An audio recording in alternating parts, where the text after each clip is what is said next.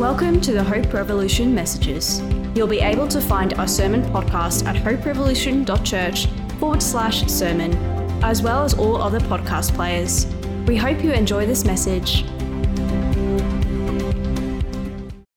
The message today a Christian's most important answer.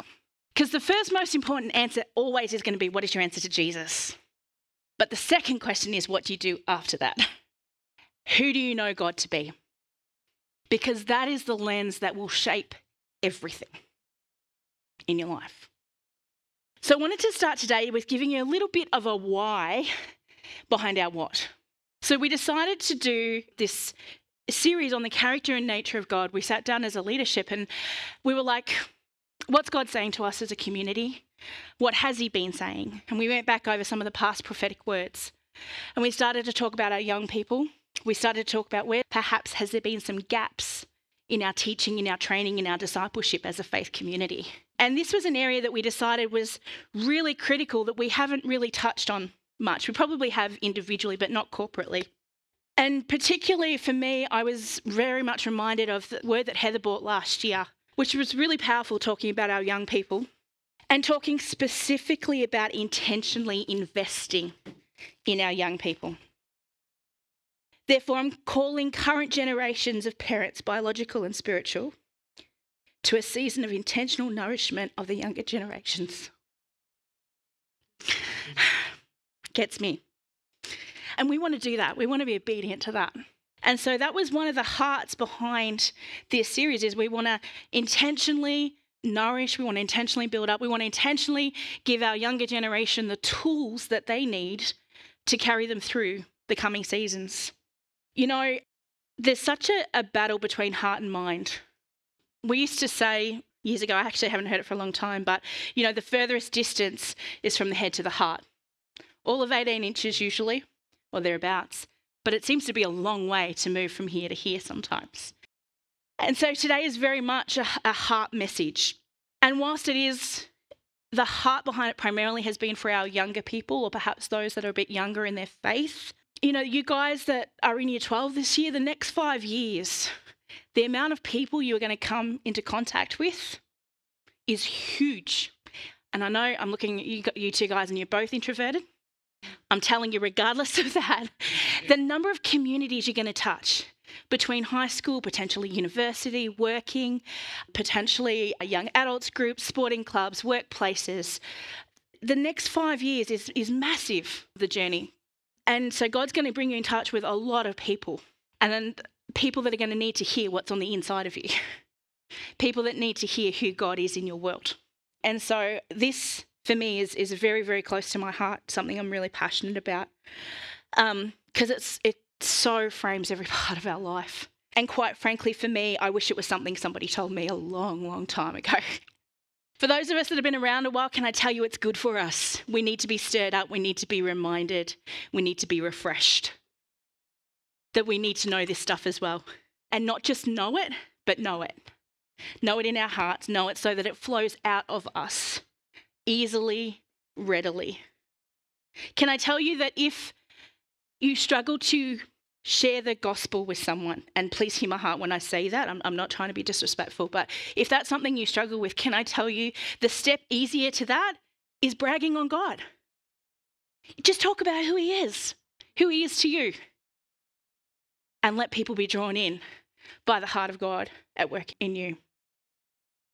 Let me read you this quote God doesn't need to be explained, He needs to be lauded. Now, I put in the definition behind there highly spoken of. He needs to be proclaimed in worship. He needs people who are going to shout out who he really is and what he's really like. What we think about God is the single most important thing in our spiritual journey. Our image of God will drive every single part of life and declare how we show up in the world. You know, I was 26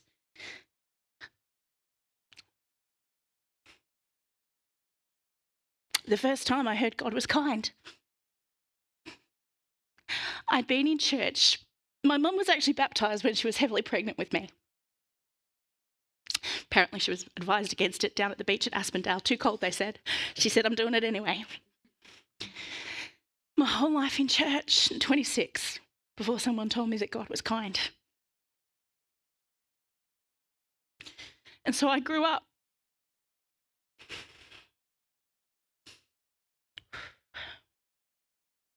being very scared of God.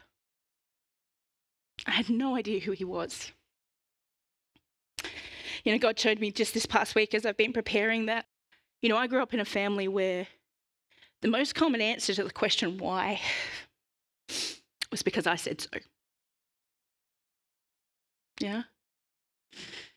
And so my questions about God were answered pretty much the same way. And so I was kind of raised being told what was right, but I really didn't get it. It wasn't in my heart, it didn't take root. I didn't really understand. I believed it with my head, but I didn't know it in my heart.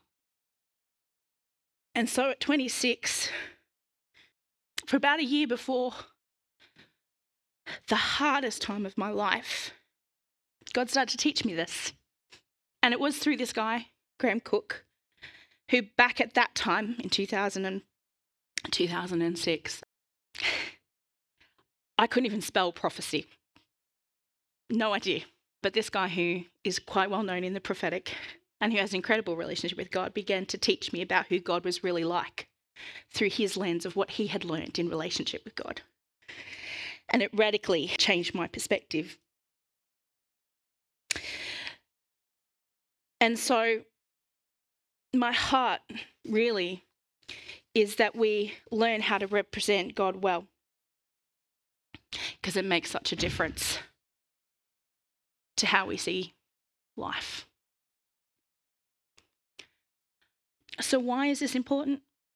Collectively, life, absolutely. It's because we live in a world where bad things happen. It's just the reality of the place we find ourselves. Our citizenship might be in heaven, but we dwell here for now. And that means that we're surrounded by things that are going to hurt, things that are going to disappoint, things that are going to cause pain. And so we need to know who God is in those moments. We're all on a journey of being changed to be more like Jesus, Jesus, the embodiment, the Son of God. And on that journey, if we don't know who God is, his heart for us, his intention, his desire for us to grow to be more like Jesus, we're going to miss it. It increases our capacity to worship. Now, this was something I never understood. I used to, I used to wonder why I struggled in worship. I love worship, but I found it hard. And then when I worked out that once you start to know more about who God is, it becomes easier. Yeah? Because I can tell you lots of things about Darren. Lots and lots and lots of things. I won't go there. but I can tell you more things about Darren than I can Merrick. Sorry, Merrick. Because I know Darren, right? The relationship that we have. I can brag about him because I know him. And so, in the place of worship, when you get to know who God is, his character, his nature, not just what he's done, we often start with what he's done, and that's not wrong. But as we get to know who he is, and who he is never changes, the Bible says he's the same yesterday, today, and tomorrow. So worship becomes easier. And understanding his character and nature makes it easier to follow him. It's just the natural process of trust, right? Because the more you know someone, the easier it is to trust. Now, there is a place for blind faith. And I think we all start there, to be honest, and that's, that's good. And there are times when we get challenged. I so often remember Matt saying, you know, I will, when I don't understand, I will choose you. And there is a time and a place for that. But there's other times when something gets so much deeper in our heart, in our soul, because we understand God's character and nature in it. One of the words on the card was killjoy. Now, I don't know about you, but I think God's often described as a killjoy, particularly in your age group from about 15 to 25. It seems that way. All my friends thought he was a killjoy. But as you get to know him and know his heart, you realize that the rules are because he cares. The rules are because he knows better than we do. They're there to protect us. But we don't necessarily stop and talk about that. and his heart in it all, once we know that, once we know that those rules come from a place of care, they don't feel like rules anymore. They totally change because we look through the lens of God's love. We look through a lens of understanding who He is and His heart for us, and everything moves. And following Him becomes easier in that particular instance. I'm not going to say always, but in that particular instance. Now, I want to start with some foundational truths as we get into this. God is God and we are not. Let me be very, very clear. He is the one in control. As much as we like to be, unfortunately, not unfortunately, it's, it's good for us that He's in control because He knows so much more than we ever possibly could know. He's not human. We can't, our tiny little, I say this all the time, tiny little brain cannot begin to fathom him, how big he is. He is not human. And we can't even begin to try to understand the fullness of who he is. He doesn't owe us an explanation. It's harsh but true. Part of the process of surrendering to him is that he doesn't owe us an explanation. I've, I liked this image. It reminded me a little bit of Lucifer. You know, the idea of wanting to be king, wondering about what it would be like. But the truth is, as I heard someone say recently, we work for him, not the other way around. Another one of my favourites. We're on a need to know basis. And if we don't need to know, we don't. Again, it's part of surrender. It's part of acknowledging that He is God, that He knows so much more than we ever possibly could. But out of relationship and out of grace, often He actually shares with us the why. Not always, but often. Now, I want to be really clear that each one of us is on a journey. Each one of us is at a different place. Some of us are at the place where everything's serene and lovely. Others feel like we're on a very narrow bridge over a very big gorge. I'm sorry, I had one about someone in a cave because I, you know, like, please hear me that I know life can be tough. I know life can be painful.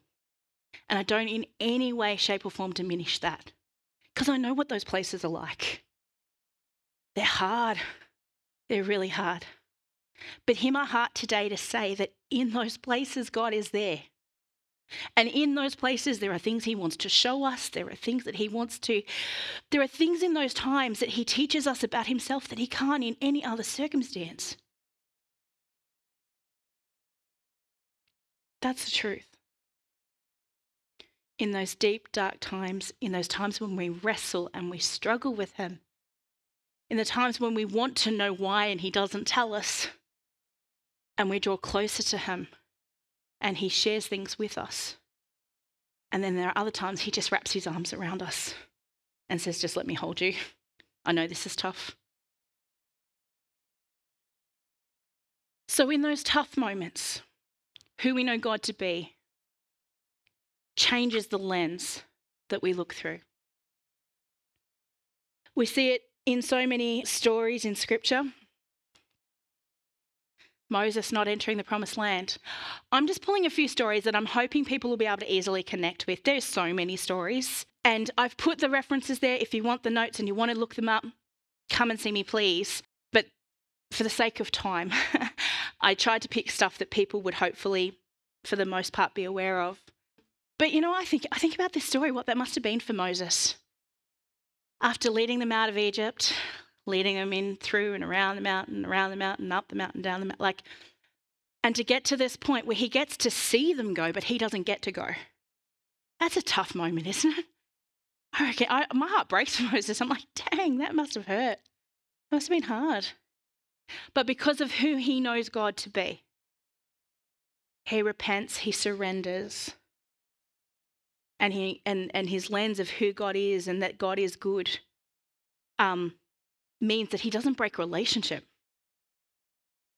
He continues on in his relationship with God, despite the fact that he doesn't cross over. You know, David, seriously, all of David's life, right? The roller coaster that is David's life. I'm so glad David is in the Bible. I really am. He gives me so much encouragement about stuffing things up, correcting course, stuffing it up, correcting, stuffing it. You get the picture. But this one. So I'm trying to condense it down. David eyes off a beautiful woman. The beautiful woman is married. David says, I'll send the husband to the front of the battle. Hopefully, he'll get hit. He does get hit, he dies. Now, the said woman is free to marry. So, David marries her. They have a, uh, have a son. And in the midst of that, the prophet Nathan comes to David and they have this exchange. The heart of the exchange is David, you had everything. Why did you have to take this one thing that was precious to this man, to Uriah? And the conversation's done in metaphors. And so David doesn't realize Nathan's actually talking to him about him in that moment. But when David hears the story, he's so outraged by the injustice that he says, You know, that guy, he should be put to death. And the prophet says to him, You are that guy. And the story shifts drastically. As we move through the story, it becomes clear that God says that you won't die, but your son will, as a result of your, of your sin, of what you've done. And so we see this, this moment of heartache for David where he loves God, but he's behaved badly, and God says, This is a consequence of your behavior, and your son's going to die. And we see David praying before the Lord, you know, saying, God, please, if there's any way, save my son. But his son dies. So much so, um, his advisors were saying, like, come on, get up, get up off the floor. Like, you're embarrassing yourself. But he's like, no, no. And so his son dies. And David's response is to go and to worship God because he knew who God was in the midst of the pain and the heartache. He knew that God was good. He knew that God was his God. He knew that he, he had proven himself over time to David who he was. And as soon as he repented, his attitude changed. And can I tell you, like, if you are struggling with something, if you're struggling with putting God into right perspective, if there's something about his heart and his character that's not sitting with you, can I encourage you, take it to the Lord and surrender it to him. Because the process of repentance is the doorway in relationship with God to having that stuff corrected and sorted out. He loves that space. He meets us there so readily. And so he meets David in this place. And David continues on. And as I said with David, it's something of a roller coaster. This is another one. I just, oh, David, the man after God's own heart, the worshipper, the one who was dancing before the Lord, and all of his servants are like, mate, you're embarrassing us, stop it. And he's like, no, can't do it. Got to worship the Lord. That was his heart posture. And then God says to him, Because of the amount of blood that you've shed in battle, you're not going to be the one to build my temple. The place of worship. Oh, that's tough, isn't it? And again, David goes, No, I know, God, who you are. I know what you're saying. I get it. I know that you are good and he worships God and he surrenders to God's to God's process. Shadrach, Meshach, and Abednego. Now, the guys, Matt preached on this a while back, but I got to say it again. You know, these guys were maybe the, the age bracket's 15 to 20. Like, these guys are young. These guys are your age, some of you. Um, and the audacity that these guys have. Here's what they say in Daniel chapter 3, verse 17. If we are thrown into the blazing furnace, the God whom we serve is able to save us. He will rescue us from your power, your majesty. Because they knew God to be mighty, they knew God to be a deliverer. And they were like, so they find themselves in a foreign land with a king setting up a massive image to himself, and he says, Bow down and worship. And they say, Uh uh-uh, uh we serve the one true God. And he's able to save us if he chooses. If he doesn't, so be it.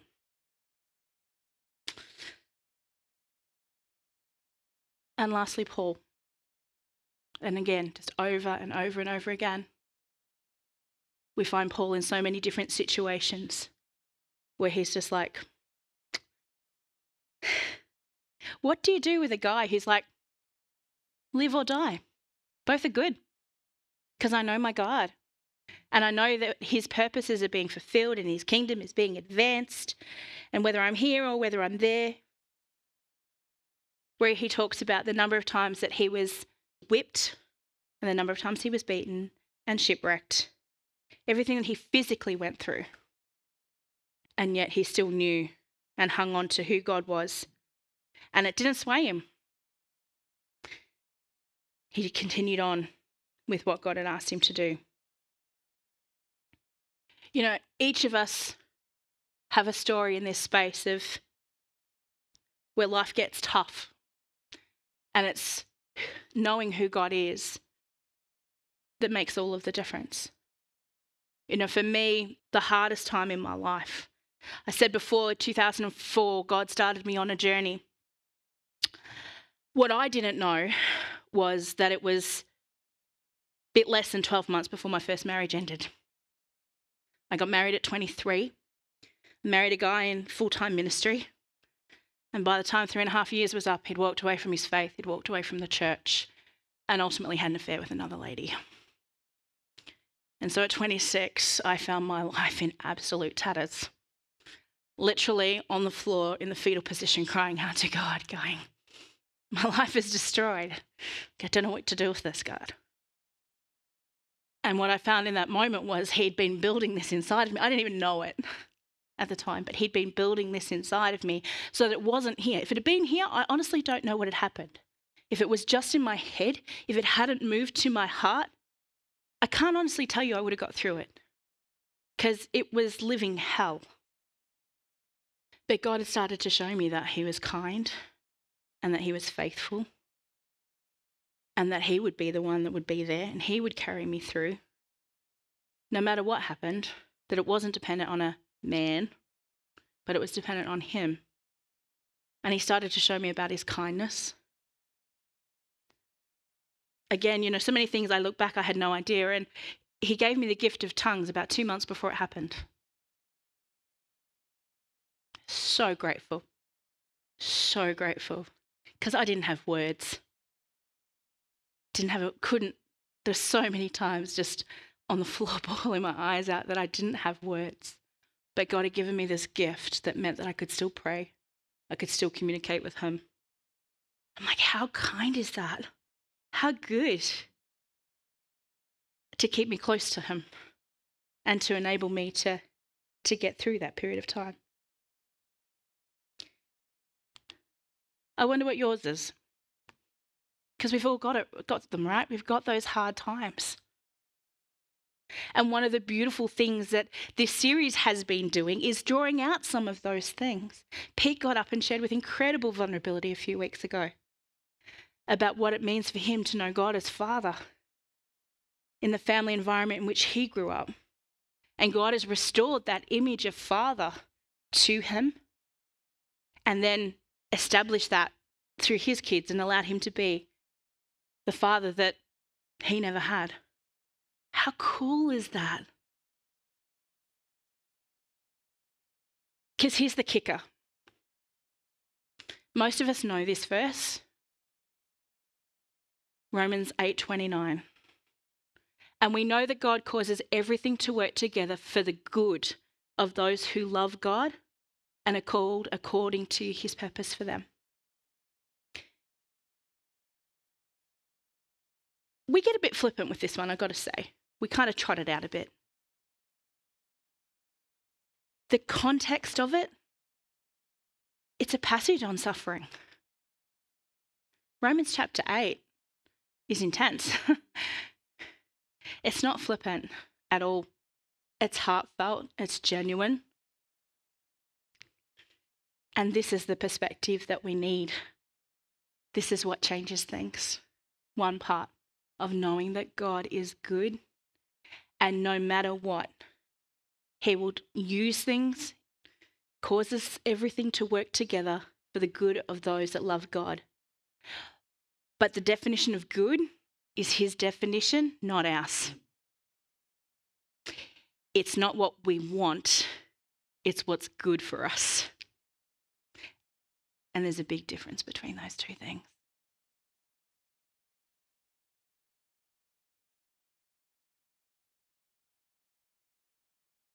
So just coming back to why is it so important? I I wanted to put this in just to contrast. Because when we don't know who God is, we misunderstand his intention. It's like I was saying before about rules. Do we see them as rules or do we see that he cares for us and so he actually just wants what's best for us and he's given us some boundaries along the way?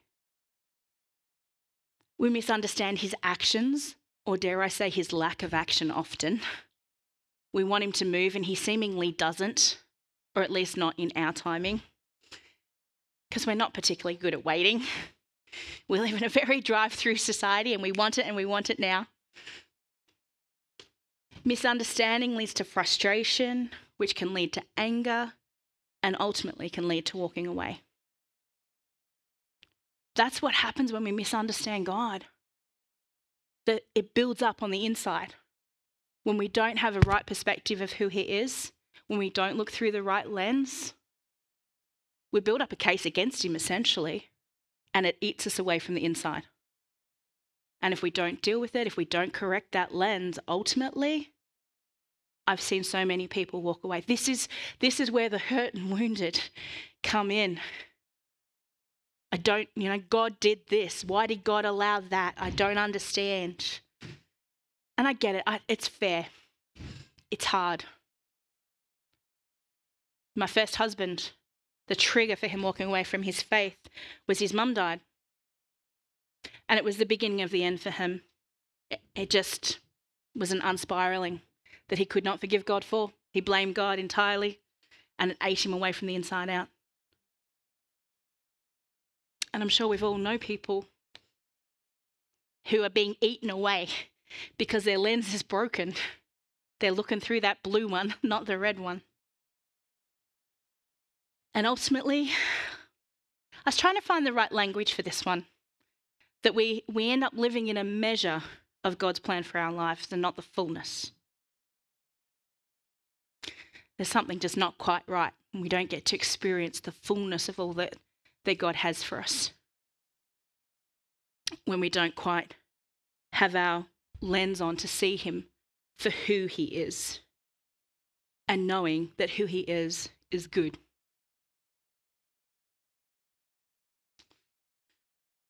tough moments when you don't know who God is. I just put up some stories there, same kind of thing. Like this topic is throughout all of Scripture, really. It's full of stories about people's experiences with God. You know, things where things haven't gone well. And because humans, things don't go well all the time. We don't live in the perfect world. But I was thinking, even right back into the garden, you know, it, with Adam and Eve, didn't really know. Like, if they fully knew who God is, if they'd fully trusted Him, if they'd known He was so good and right and perfect and He only wanted what was good for them, and they trusted that completely, it would have all been so different. Israel, man, right? Do we just look at Israel and like face plant? Like, and yet we do it all the time, right?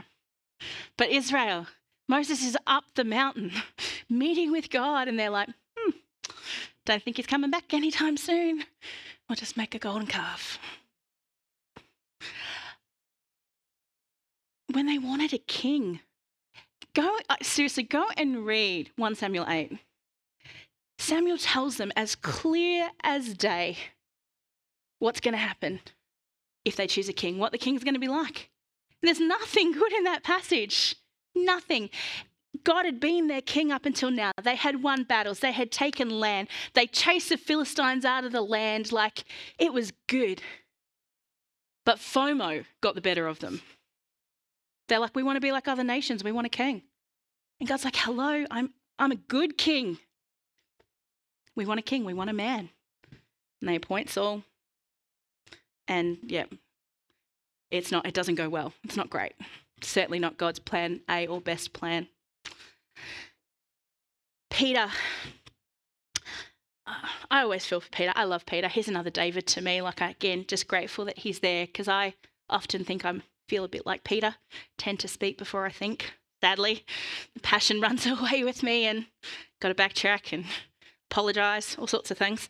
But that moment of denying Jesus, when fear got the better of him, what might happen to me, his own self got in the way of trusting who God is, what he'd learned, everything he'd learned about Jesus to that point, everything he'd learned about God and to that point. And again, for each of us, we've got stories where we didn't we didn't do a great job of it. You know, I, I remember as a kid, I used to run to my mum's bedside in the middle of the night because I knew if God, I knew if Jesus came back in the middle of the night, I would wake up scared to death he'd come back. But I knew if my mum was still here, I was okay because mum was the best person I knew. So, but I can remember like in, sneaking to the bedroom door to listen because I thought God, I was so terrified. And I lived with that, like honestly, through to my 20s because of misunderstanding of who God is. And yeah, a lot of the growing up in a really conservative church, a lot of the fear based preaching that was just instilled, like it was fear that gripped my heart. It wasn't love, it wasn't relationship, it wasn't understanding God as Father, it wasn't any of those things I came to discover later. It was God was an angry God and he had a big stick, you know, and he was going to use it and he was going to use it on me, even as a 12, 11, 11, 12 year old. I'm only going to briefly touch on this one, but you know, the other one where I've struggled in terms of knowing who God is is as a woman in church. That one's been tough. Getting a right perspective and understanding who God says I am, and that I'm not a second class being because I'm female, and the rightful God honoring place for a woman in church. Because I grew up very much believing that if I'd stood here, I'd be smited. And I can tell you the first time I was ever asked to preach as a 20 year old and crying on the floor in fear of what God was going to do to me if I did that. That was tough. But God took me on a journey of going, uh uh-uh. Let me tell you who I am. Let me tell you my value for you, my value for women. Um, it's a big topic. There's lots of opinions, but it's something that's been very close and personal to me that I've struggled with and not understood God at all for many, many years. So this is what we've been journeying through is understanding the character and nature of God and what these things mean. This is the journey we're on so far. There's going to be more added to this list as we go. God is creator, God is emperor, God is empower, God is father, God is faithful is the beginning of the picture that we're creating. I'm going to just quickly, for the sake of time, add a few more. These have been great. Have you enjoyed this? Like, is, have you found it encouraging? Oh my gosh, how good was Sky last week? It was so good to hear her story, to hear, yeah, the way that God's been teaching her over years. For Pete to get up and share as vulnerably as he did was was huge. It was really precious. Um, Sam, I love hearing you talk about your wrestles as a young guy.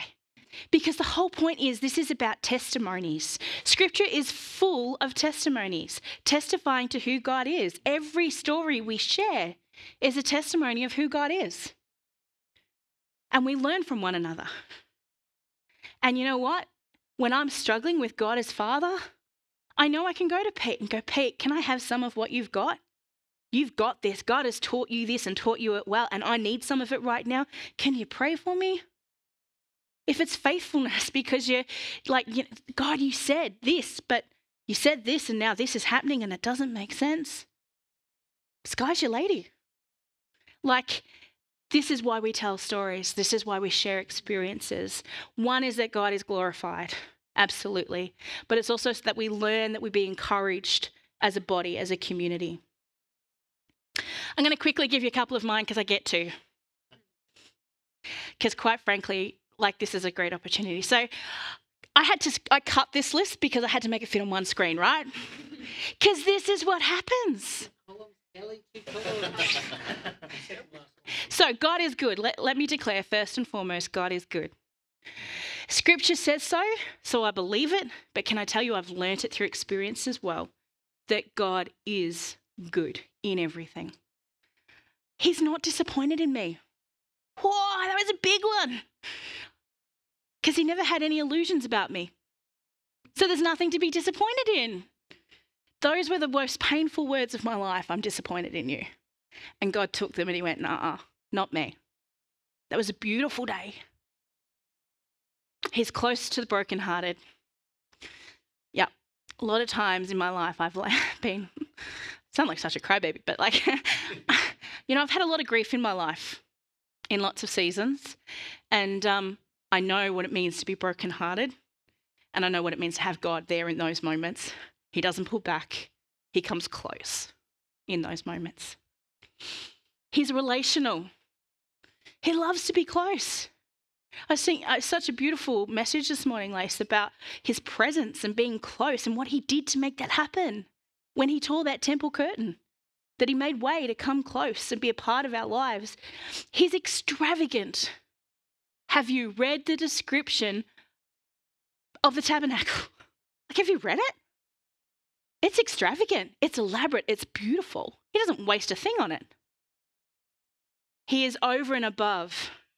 He doesn't, he's not a God of like measure, of drop. Like, he is a God of abundance. He's extravagant. Dare I say it's okay if we are too, particularly when it comes to generosity.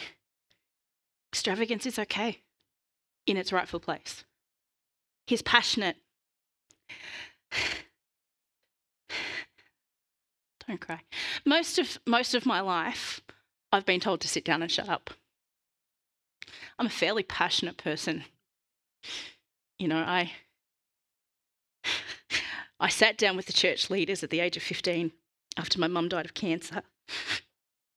And I sat down with the church leaders to ask them to please explain why the elders didn't come and pray like the scripture says.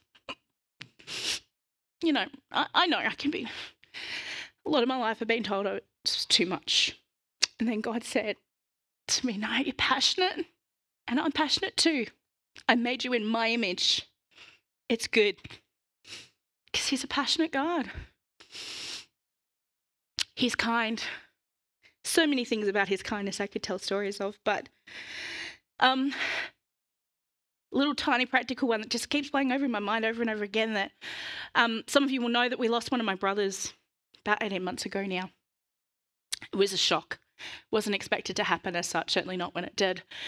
And um, the tiniest little detail that doesn't mean anything to anyone else, but there'd been a there'd been a sale at one of my favourite clothing shops the week before, and me and shopping, we're not friends. And um, I'd put an order in you know, and whatever. And this all happened, and we're traveling backwards and forwards to Warrnambool, and you know, all sorts of things are happening.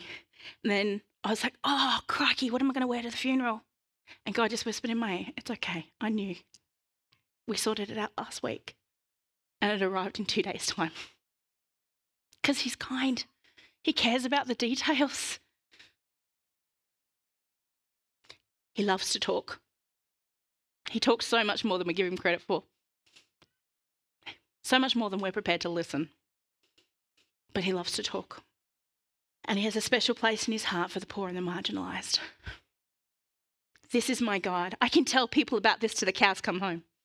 I'm not so great, I'm going to be honest, at sharing the gospel with people, but this I can do. This, I, this comes out of who I am, who God is to me. And so this for me is one of the kickers.